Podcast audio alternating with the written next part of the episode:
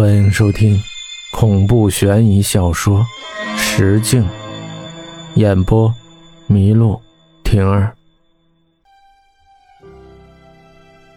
太阳真的挺大，但任谁身后跟着个这么个东西，背后也会一阵阵的发凉。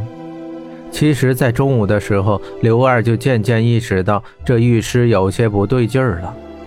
他的一片片玉块在阳光的照射下，渐渐失去了原有的光泽。但除此之外，刘二还真的没发现有别的什么。难道是在阳光的照射下快要枯竭了？这东西虽不是旱魃，但应该也不怕光吧？否则这大白天的还敢跟着他瞎转？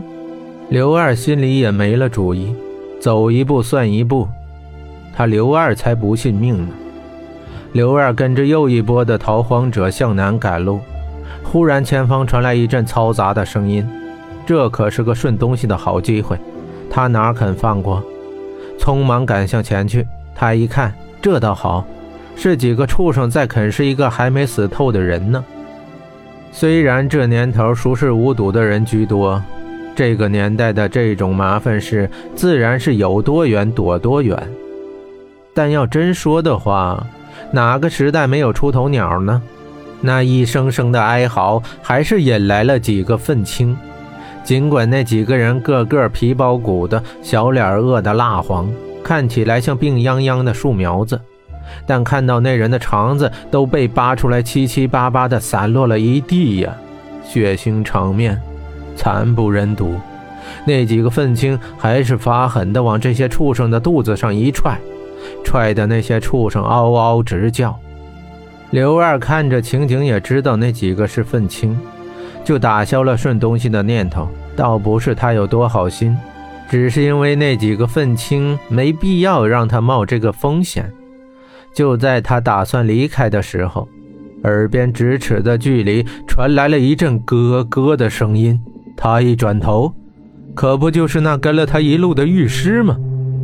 虽然那玉石的眼珠就像两颗放大版的桂圆核，黑不溜秋、圆不愣登的，但是当他面对这个血腥十足的画面时，刘二恍惚间竟觉得身后玉石眼中的寒气似乎发着隐隐的白光。也就是一刹那的时间，那玉石竟然跟发了疯似的扑向那个被咬了剩大半截、愣是还在哀嚎的衰鬼。他手上的绷带不知何时已经脱落了一大半，手上布满了的也竟是那些玉块。特别的是，他偏脆的指甲盖色泽温润，是上好的玉片。他的指甲似修罗般的细长而尖利。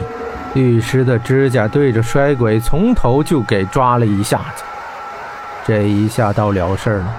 那衰鬼再也没有哀嚎。散落一地的肠子，凡是还掉落半截的，都被一爪子分成两截了。在场围观的人们被眼前的场景给吓愣了，待反应过来，皆像亡命之徒一般赌上性命的奔跑。唯独那刘二，此刻不知哪来的勇气，竟然还冷静地悄悄躲在一棵树后面，暗暗地观察着。不知各位有没有听说过私人？从前许多说书的都会在讲故事的时候提到这个词儿，例如什么武状元私人啦，什么妖魔鬼怪私人吃了之类的。刘二也是听着那些说书的故事长大的，他呢，本就不信这些老子。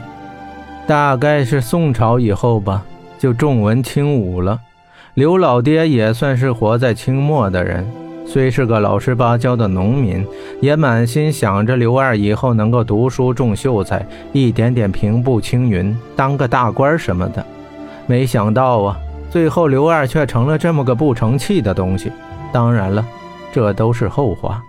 这刘二今儿个可是看见实打实的私人了，那玉石那尖爪可不是闹着玩的，深深地插进刚被撕开的大口子，撕拉一下。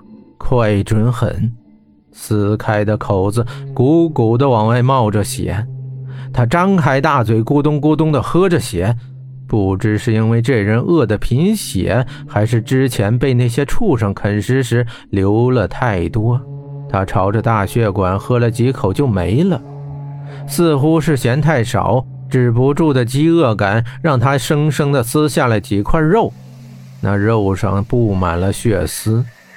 他张开大口就开始咀嚼那几块生肉，似乎觉得血味没有了，他又吐出了咀嚼的稀烂的肉。虽然这年头就是吃人肉也不是少见的事儿，但刘二看到这里，还是感觉自己的胃里一阵翻江倒海。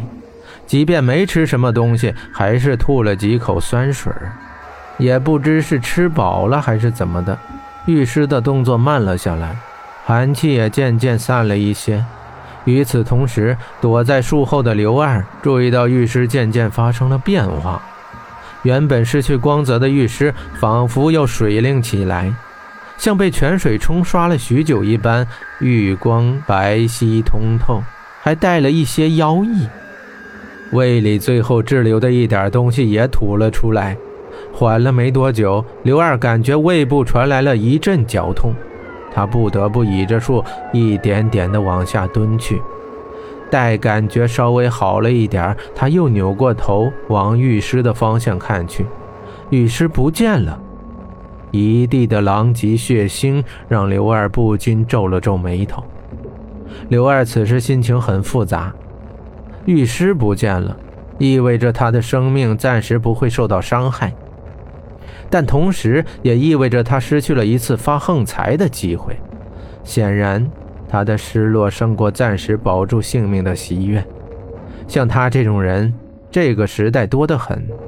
他们说是怕死，其实也不然，因为他们的身边总是不乏一些由于饥饿、疾病或别的什么死去的人。司空见惯的事儿见多了，刘二也时常会想：如果自己死了，啊不，他才不会死。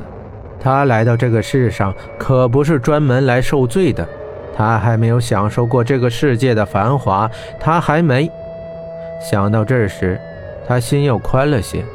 保住命先，谁敢肯定他刘二就没有这条富贵命呢？